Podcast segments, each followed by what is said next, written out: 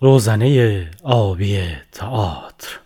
فصل دوم با صدای سید حسین رسولی.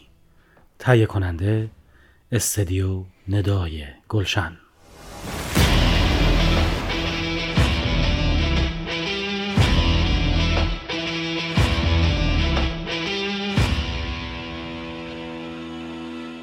ناگهان عباس نلبندیان.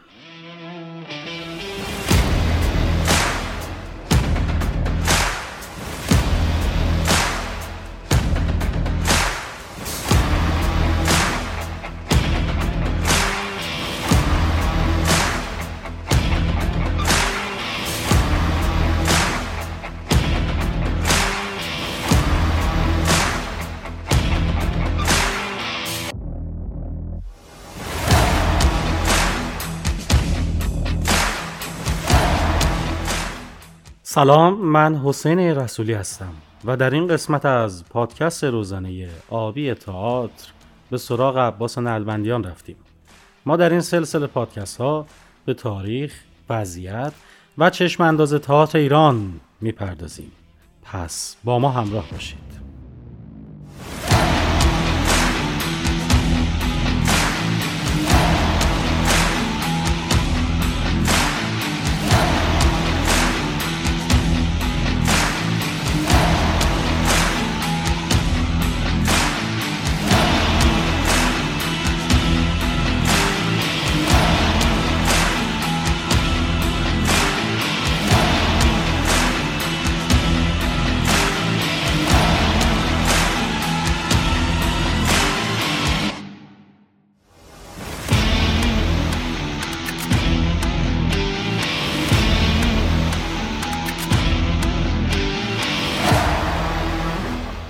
نمایشنامه رسید به اسم پژوهش ژرف و سترگ نو در سنگاری های 25 زمین شناسی به اسم نویسندهش عباس نلبندیان بود بدون نشانی. همه معتقد بودن که نمایش جالبیه ولی غیر قابل اجرا. فکر جالبه ولی غیر تئاتریه و غیره. من موافق نبودم. گفتم برای اینکه ببینن که تئاتریه پیشنهاد کردم که آزمایشی با سکسیون چون فوت شده بود گروهش مونده بودن. با این افراد کار می‌کنن ببینن. از آغاز بگو ما نیز همه از آغاز گفتیم. در آغاز کلام بود و کلام. آه، از آغاز خودت بگو. من یک نمره بودم در زمره میلیاردها. یک چهره محو و گذرا بودم. یک صورت گمگشته در میان می. یک لاره شیواگو خانم خجستکیا و آقای فریدون رهنما این تمرین بخش اول رو دیدن گفتن ادامه بدم. و وقتی که ادامه دادم نمایشنامه وجود اومد گفتن شورای انتخابی برنامه های جشن هنر برنامه رو ببینن. به این ترتیب برنامه دیده شد و دعوت شد که در جشن هنر شرکت بکنید چون آفتابی هم روی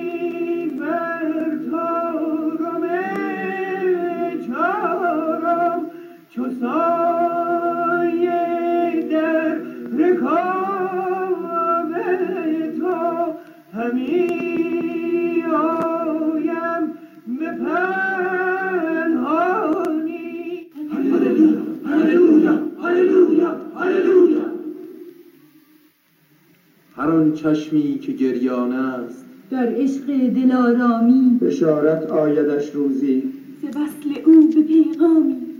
تو میدانی. تو میدانی. تو میدانی. تو میدانی. باد خواهد آمد. من نمی‌دانم. من نمی‌دانم. نمی‌دانم. نمی‌دانم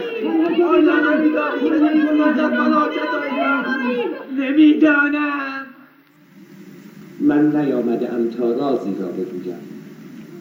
من شیخم را می جویم که بود و نیست. من بودم و او بود ما بودیم و دیگران.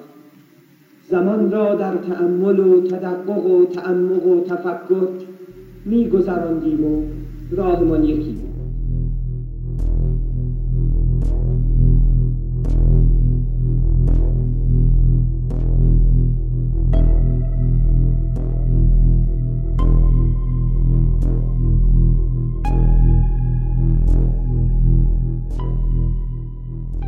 صدای آربی آوانسیان رو شنیدین درست در هنگامه ای که درام نویسی ایرانی داشت شکل خودش رو با آثاری چون بلبل سرگشته کار علی نصیریان از پشت شیشه ها کار اکبر رادی پهلوان اکبر اثر بهرام بیزایی چوب به دست های ورزیل اثر غلام حسین سایدی و گلدان نوشته بهمن فورسی پیدا می‌کرد کارگاه نمایش در سال 1348 تأسیس شد. آربیا وانسیان هدف ایجاد کارگاه رو رهایی از بنبست موجود و حمایت از نویسندگان جوان بیان می‌کنه اما کارگاه نمایش آثاری فرمالیستی، تجربه گرا و غیر سیاسی رو در دستور کار قرار داد. مهمترین نویسندگان اونجا هم عباس نلبندیان و اسماعیل خلج بودند.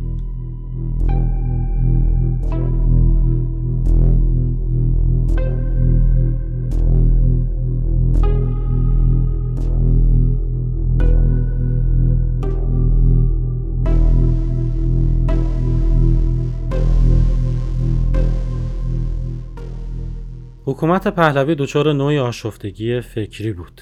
از سوی تفکر غربی و سبک زندگی مدرن رو تبلیغ می‌کردند ولی از طرف دیگه از سید حسین نصر سید احمد فردید و روحانیون معتمد حمایت می‌کردند تا از اسلامگرای عرفان بگن و آلترناتیوی در برابر تفکرات ملیگرایانه چپگرایانه و لیبرال باشند شاه از واژگان عجیب و تندی مثل ارتجاع سرخ و سیاه در برابر مخالفان دیکتاتوری خود استفاده می‌کرد. بنابراین سیاست های فرهنگی دوران پهلوی ملغمه عجیبی شده بود. اونها در سینما هم از فیلم فارسی و آثار عوام پسند سطحی حمایت می‌کردند و هم از طرف دیگه با هدایت بهمن فرمانآرا فیلم های هنری و جشنواره‌ای تولید می‌کردند.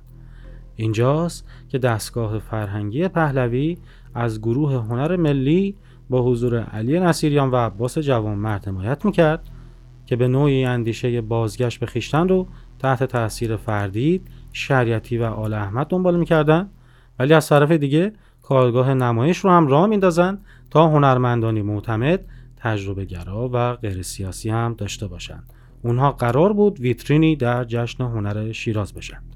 به نظر من مهمترین نویسندگان اون دوران اکبر رادی، غلام حسین ساعدی و بهرام بیزایی بودند که تئاتر سیاسی رو دنبال می‌کردند ولی حکومت تلاش داشت هنر فرمالیستی رو بنابر ایدئولوژی غربگراش با آثار آربیا بانسیان و امثال هم پیش ببره. از طرفی هم هنر ملی رو بنابر ایدئولوژی ایرانی گرا با آثار علی نصیریان و عباس جوانمرد تبلیغ می‌کرد. نکته مهم این بود که هیچ کدوم از این آثار سیاسی نبودند.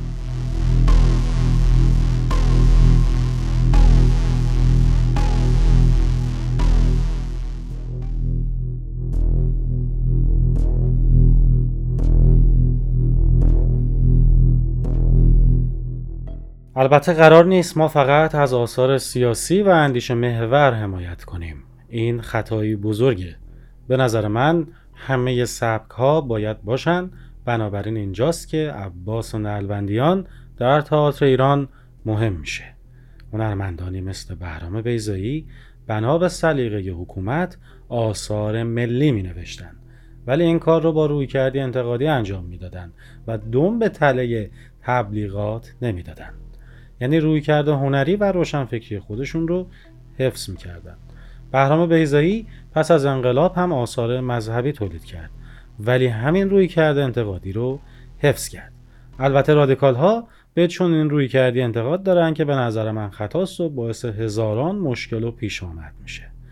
یعنی هنر رو در بند سیاست می‌بینن که واقعا اندیشه مشکل داریه. اینجاست که نباید علیه نلبندیان و بیزایی باشیم بلکه باید کارهای اونها رو محترم بدونیم و آثارشون رو تحلیل کنیم. چون تاریخ تئاتر ایران هستند.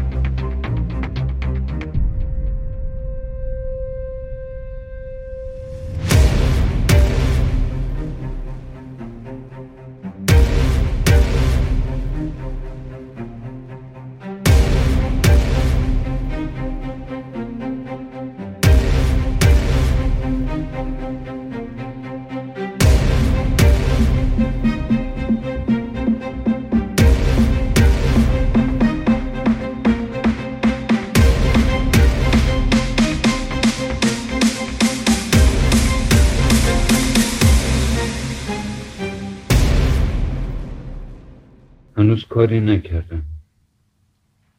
و مخصوصا دارم این نوار رو پیش از اینکه کاری بکنم. این در حقیقت همون دیگه. تنها کاری که الان برام مقدوره برای اینکه کلک تمامی فضاحت ها و بس ها اینها رو بکنم. چیزی که دارم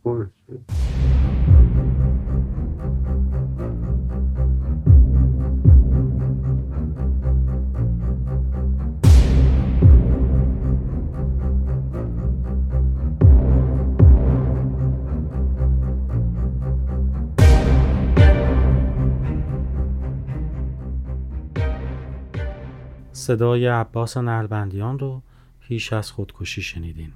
اون در مصاحبه ای میگه هیچ وقت برای خوش آمد طبقه ای که اتفاقا کم نیستند و زیاد هستند و اتفاقا قلابی هم هستند اصالت و ذهنیتم رو به بند نمی‌کشم.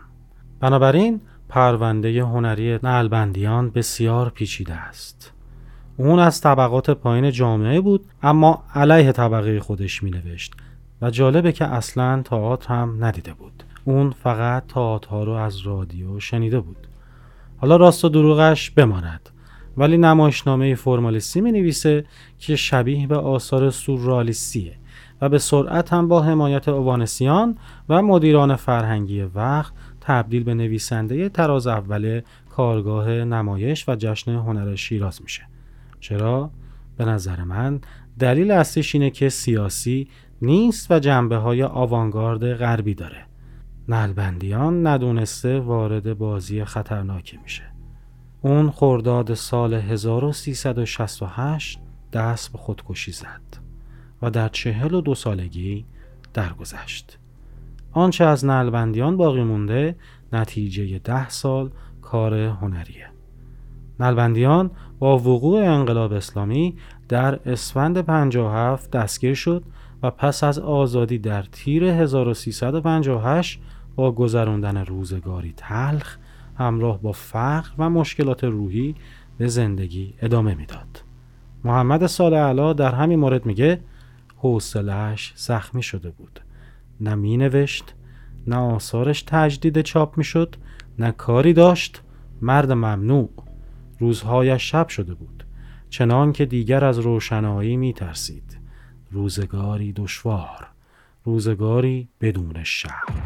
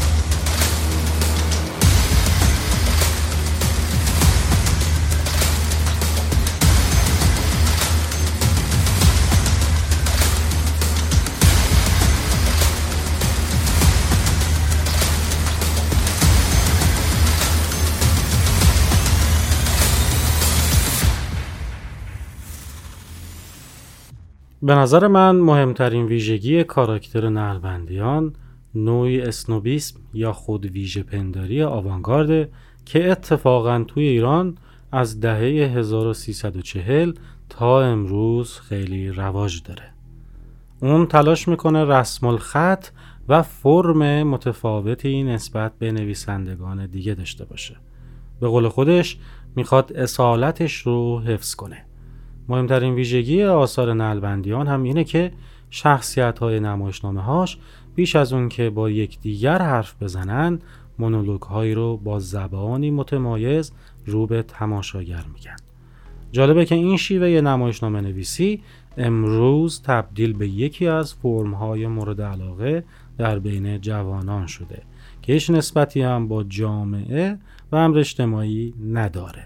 البته اگه بخوایم آثار فرمالیستی رو هم تحلیل بکنیم اونها به هر حال زاده همین جامعه هستند و نشون میده که گفتگو در جامعه ما دچار لکنت شده. نوعی مدرنیسم رادیکال که در اون دیالوگ شکل نمی‌گیره و همه چیز بر اساس مونولوگ و حال و هوای ذهنی پیش میره. من اگه بخوام نمایشنامه های مهم و کلیدی ایرانی رو انتخاب کنم اول از همه چوب به دست های ورزیل اثر ساعدی رو می‌گذارم. بعد پلکان نوشته اکبر رادی و در آخر هم خاطره هنرپیشه نقش دوم کار بهرام بیزایی رو. هر سه این نمایشنامه ها به مسائل اجتماعی و تاریخ خودشون واکنش نشون دادن. ولی آثار نلبندیان به گونه دیگه هستند.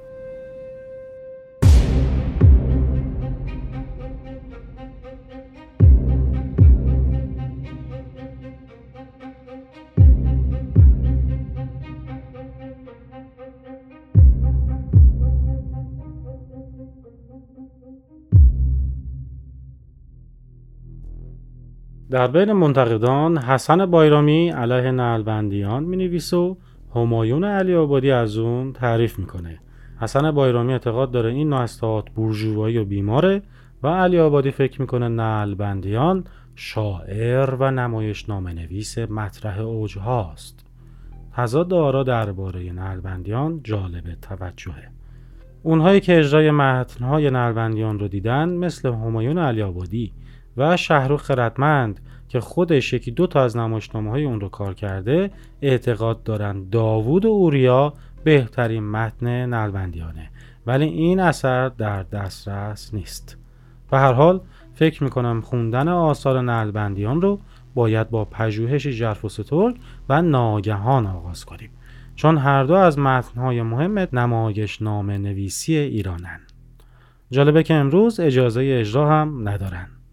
البته تاکید کنم هیچ کدوم سلیقه خود من نیستند چون فضایی به شدت روشنفکر زده فرمالیستی و ذهنی دارند اما به هر حال در تاریخ مهم هستند. شهر خردمند کسی که کارگاه نمایش رو با کمک ایرج انور برپا کرد درباره نلبندیان میگه به نظرم صادقترین و تمیزترین آدم در میانه همه ما عباس نلبندیان بود اما به او خیانت شد. من اگر بخواهم زندگی نامه آقای نلبندیان رو بنویسم تأکید می‌کنم که عباس نلبندیان آدم تمیزی بود که قربانی یک سیستم فاسد و دروغگویی به نام کارگاه نمایش شد. شهر خردمند تاکید می‌کنه عباس نلبندیان خودکشی کرد چون دیگه خودش رو نمیپذیرفت. نه تنها آقای نلبندیان بلکه آقای ژیان و خیلی های دیگه هم اینطور شدن من نمی‌دونم که در اون سالها چه کسی هروئین، مورفین و این فسادهای عجیب و غریب رو در مملکت پخش کرد. من زمانی که از کشور خارج شدم داشتم در ایران خفه می شدم و نمی‌تونستم نفس بکشم. حال بد من از یک جامعه فاسد بود.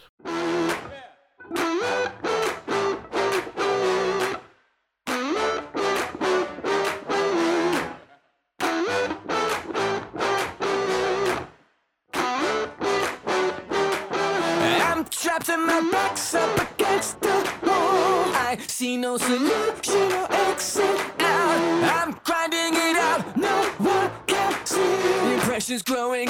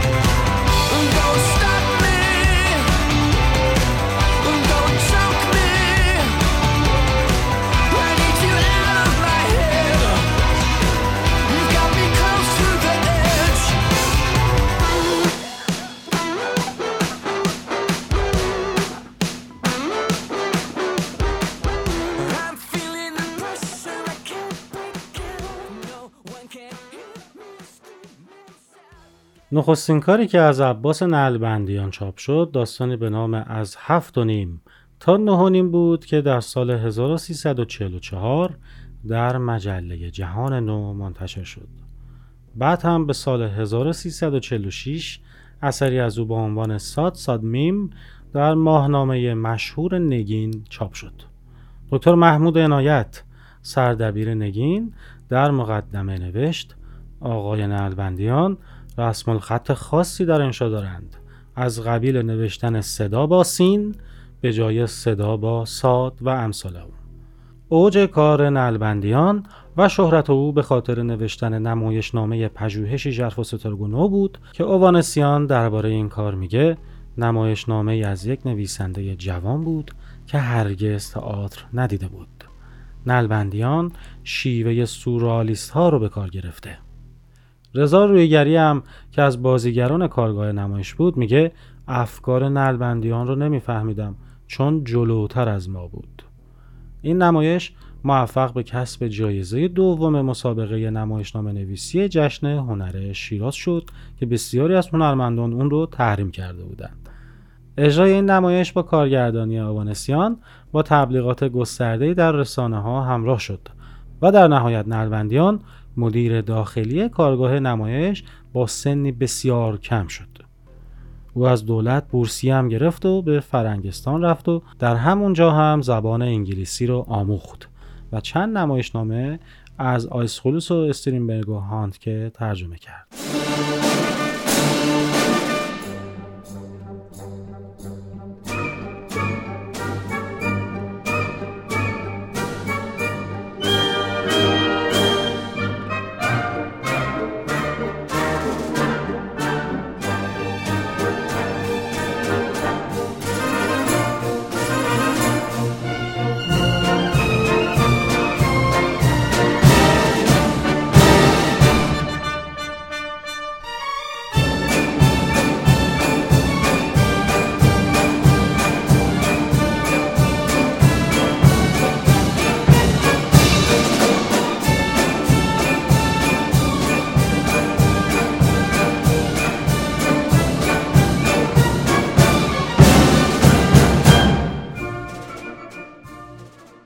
نلبندیان آنچنان مطرح شد و در جو هنر رادیکال آوانگارد اون دوران قرار گرفت که دیگه به تابوهای جامعه کاری نداشت و مثلا درباره مسائل جنسی و مذهبی می نوشت اما به هیچ عنوان وارد وادی سیاست نمی‌شد. و همین دلیل بود که تئاتری های انقلابی به شدت علیه کارگاه نمایش و او بودند و پس از انقلاب بازداشتش کردند. کارگاه نمایش هم به سرعت تعطیل شد. در پرانتز تا سوء تفاهم نشده بگم مخالف حذف و سانسور و زندان و اینجور کار هستم. فارغ از تمام هیاهوها و حرف و حدیثا چند نکته مسلم تاریخی رو باید مطرح کنم. آربی وانستیان یکی از حامیان نمایش آتش خوک بچه از یک گروه مجارستانی بود که در جشن هنر شیراز اجرا رفت به نظر می‌رسه خودش یکی از انتخاب کنندگان این کام بود. این اثر در ماهی مذهبی و برای تمام حاضران چه تا دیده بودن چه ندیده بودن اجرا رفت و برای بسیاری از مردم اونقدر تند و رادیکال و عجیب بود که باعث اعتراض های فراوانی در سطح جامعه و رسانه ها و روزنامه ها شد. از گروه های مذهبی و روحانیون تا منتقدان چپ و مارکسیست علیه این اجرا بودند. به نظرم باید این نمایش رو یکی از علتهای انقلاب 1357 بدونیم. اوانسیان همکار نزدیک نلبندیان بود و اولین نمایشنامه اون رو هم اجرا کرده بود.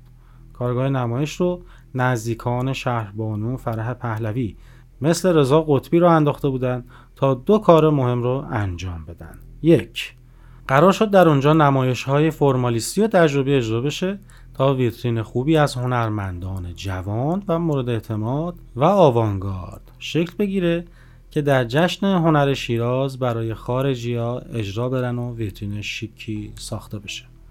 دو نمایش های فرمالیستی این کارگاه می‌تونستند به عنوان آلترناتیوی غیر سیاسی در برابر نمایشنامه های سیاسی افرادی مثل اکبر رادیو غلام حسینی سایدی قرار بگیرند. یکی از مشکلات مذهبیان با کارگاه نمایش حضور بیژن سفاری در کسوت مدیریت اونجا بود اون حکومتی همجنسگرا و به شدت آوانگارد بود و به ارزش های مذهبی توجهی نمی کرد. البته حضور آشوربانیپال بابلا هم در کارگاه نمایش مهم بود اون با اجراهای تئاتری که داشت بازیگرانش رو لخ کرده بود و حتی نمایشگاه عکسی از پایین تنش برگزار کرده بود که باز هم در سطح جامعه جنجال های فراوانی رو شکل داده بودند. اون انقدر ضد اخلاق بود که حتی بازداشتم شد و مورد اعتراض بازیگران کارگاه نمایش هم قرار گرفت.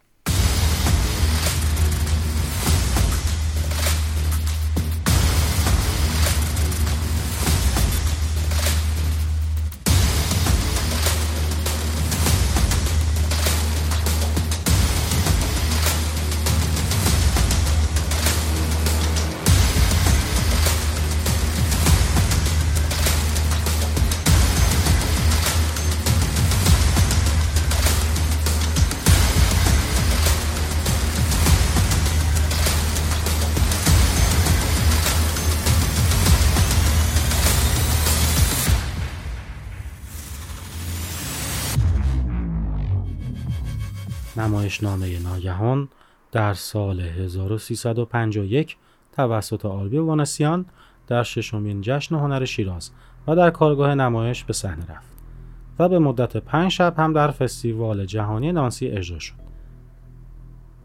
به نظر می‌رسه که عباس نلبندیان بیشتر مورد توجه کارگردانهای کارگاه نمایشه تماشاگران کارگاه نمایش هم بسیار بسیار محدود و کم بودند. اما جنجال ها و هواشی و تبلیغاتش بسیار بسیار بزرگ بودند. نمایشنامه ناگهان چون به تابوهای مذهبی در دنیای مدرن می‌پردازه از کارهای ممنوعه امروز به شمار میره. عجیبه که نلبندیان به مذهب می‌پردازه ولی به هیچ عنوان وارد وادی سیاست نمیشه. شاید به اون گفته شده که این کار رو بکنه یا اینکه خودش فهمیده اگه سیاسی نباشه و فرمالیستی بنویسه نهادهای دولتی ازش حمایت می‌کنن. برای همینه که آثار نلبندیان در ناکجا آباد روایت میشن. زبان اونها هم شاعرانه است. آثار نلبندیان کولاژی از فرمها ساختارهای زبانی و بینامتنیت های گوناگونند نلبندیان مشهور به کتاب خوندن بود. اون مدام در حال مطالعه چه در دکه روزنامه فروشی پدرش و چه در جاهای دیگه بود. در جای جای نمایشنامه های نلبندیان اشخاص تاریخی میان و میرن مثل دونکی شد یهودا زامنهوف فاست و پیرمرد احمد آبادی و امثال هم بهمن فرسی با گلدان و نلبندیان با دو نمایشنامه اولش به شدت به آثار ابزورد گرایش داشتن که در اروپای اون زمان روی بورس بود.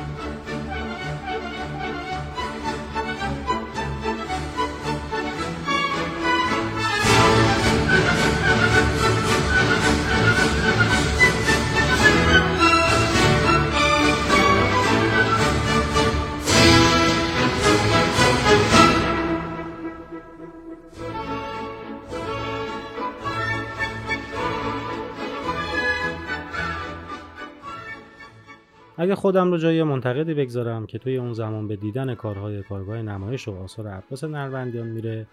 قطعا دچار مشکل می‌شدم. چون این آثار به شدت آوانگاردن و فضای جامعه به شدت سیاسیه و در واقع دچار تضاد فکری و قلمی می‌شدم.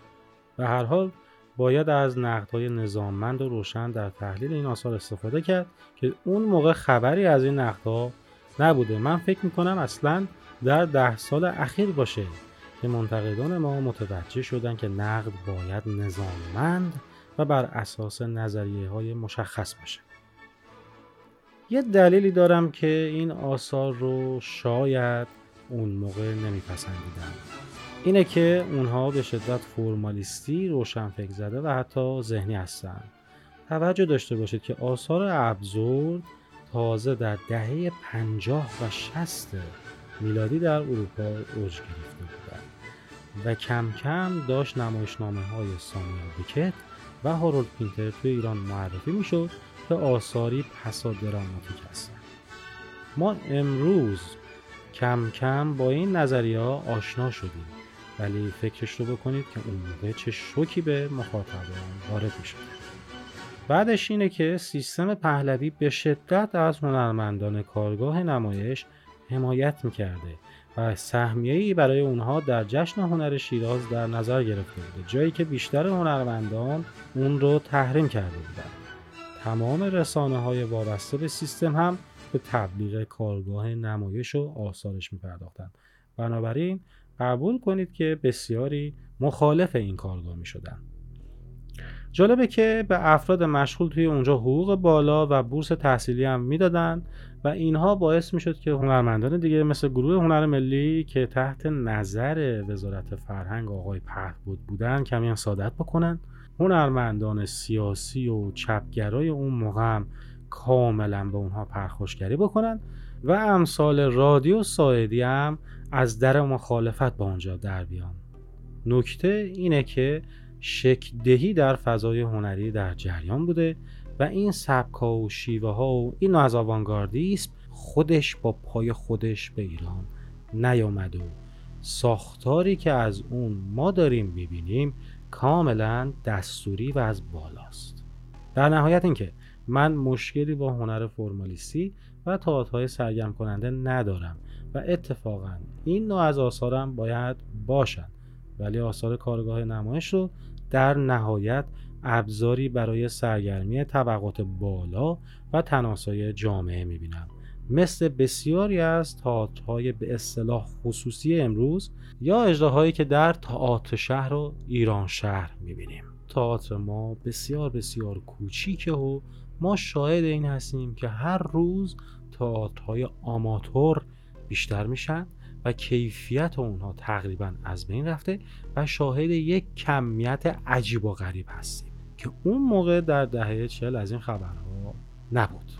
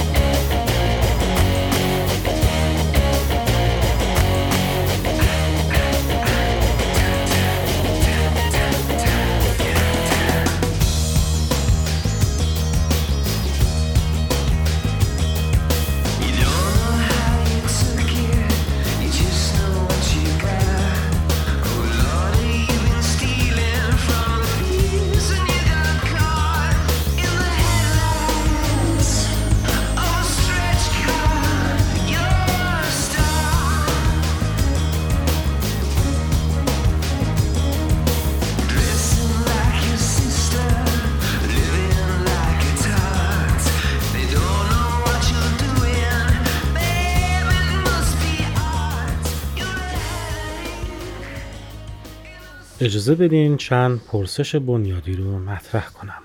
البته شاید به برخی افراد بر بخوره ولی خب کار پژوهش رو چه کنیم؟ باید پرسش های مطرح کنیم.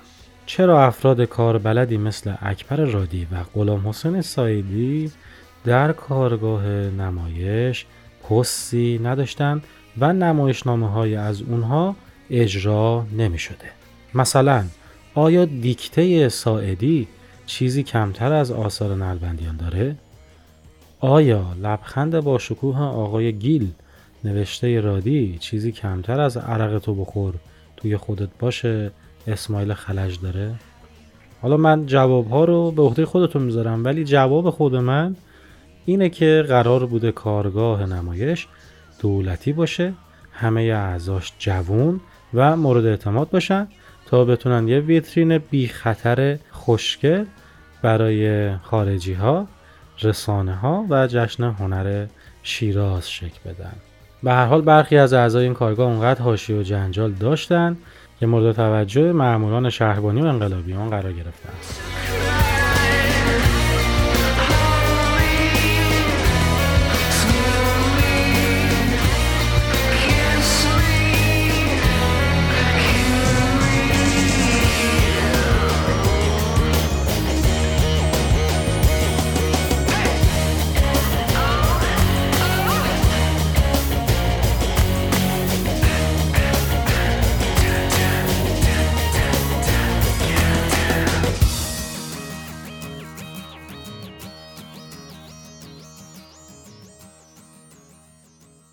در پایان پیشنهادهایی برای پژوهشگران دارم.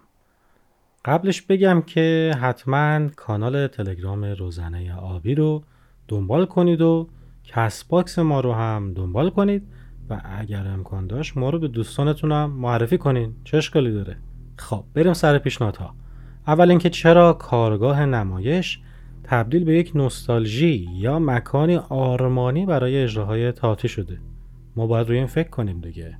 و میشه روش پژوهش کرد. می‌دونین دیگه این کارگاه تماشاگران بسیار محدودی داشته اجراهام خیلی کوتاه روی صحنه بودن. پس باید به دلایلش فکر کنیم. به نظر من تبلیغات زیاد اون موقع برای این سالن و تعطیلی ناگهانیش پس از انقلاب و خودکشی عباس نلبندیان خیلی روی این مسئله تاثیر داشته. بعد باید فکر کنیم چرا عباس نلبندیان تا این حد مهم شده و بسیاری از جوانان بهش گرایش پیدا می‌کنند. ناصر حسینی مهر در کتاب تاریخ تئاتر از کودتا تا انقلاب درباره نلبندیان میگه او مینیاتوریست خوشقریحه زبان است. البته اگه نظر من رو بخواید فرمالیستی نوشتن مشکلی نیست اما به هر حال باید فکر کنیم چرا جوانان به کارهای فرمالیستی علاقه بیشتری دارن. به هر حال رادیکالیسم آوانگارد سانسور و خودکشی نلبندیان باعث شده تا مورد کنجکاوی واقع بشه. در نهایت باید فکر کنیم چرا کتابهایی درباره تحلیل و بررسی درام نویسی ایرانی منتشر نمیشن مخصوصا درباره نمایش نام نویسی نلبندیان یا شیوه کارگردانی آوانسیان بدون توجه به مسائل سیاسی. من تو این زمینه واقعیتش جوابی ندارم جز اینکه بگم بیشتر اهالی دانشگاهی ایران یا این کاره نیستن یا تئاتر ایرانی رو جدی نمی‌گیرن یا پژوهش بلد نیستن. فکر می‌کنم دولت هم علاقه به این مسائل نداره و رهاش کرده به حال خودش. یادمون نره که ما مردمانی هستیم و باید خودمون رو بفلسفیم.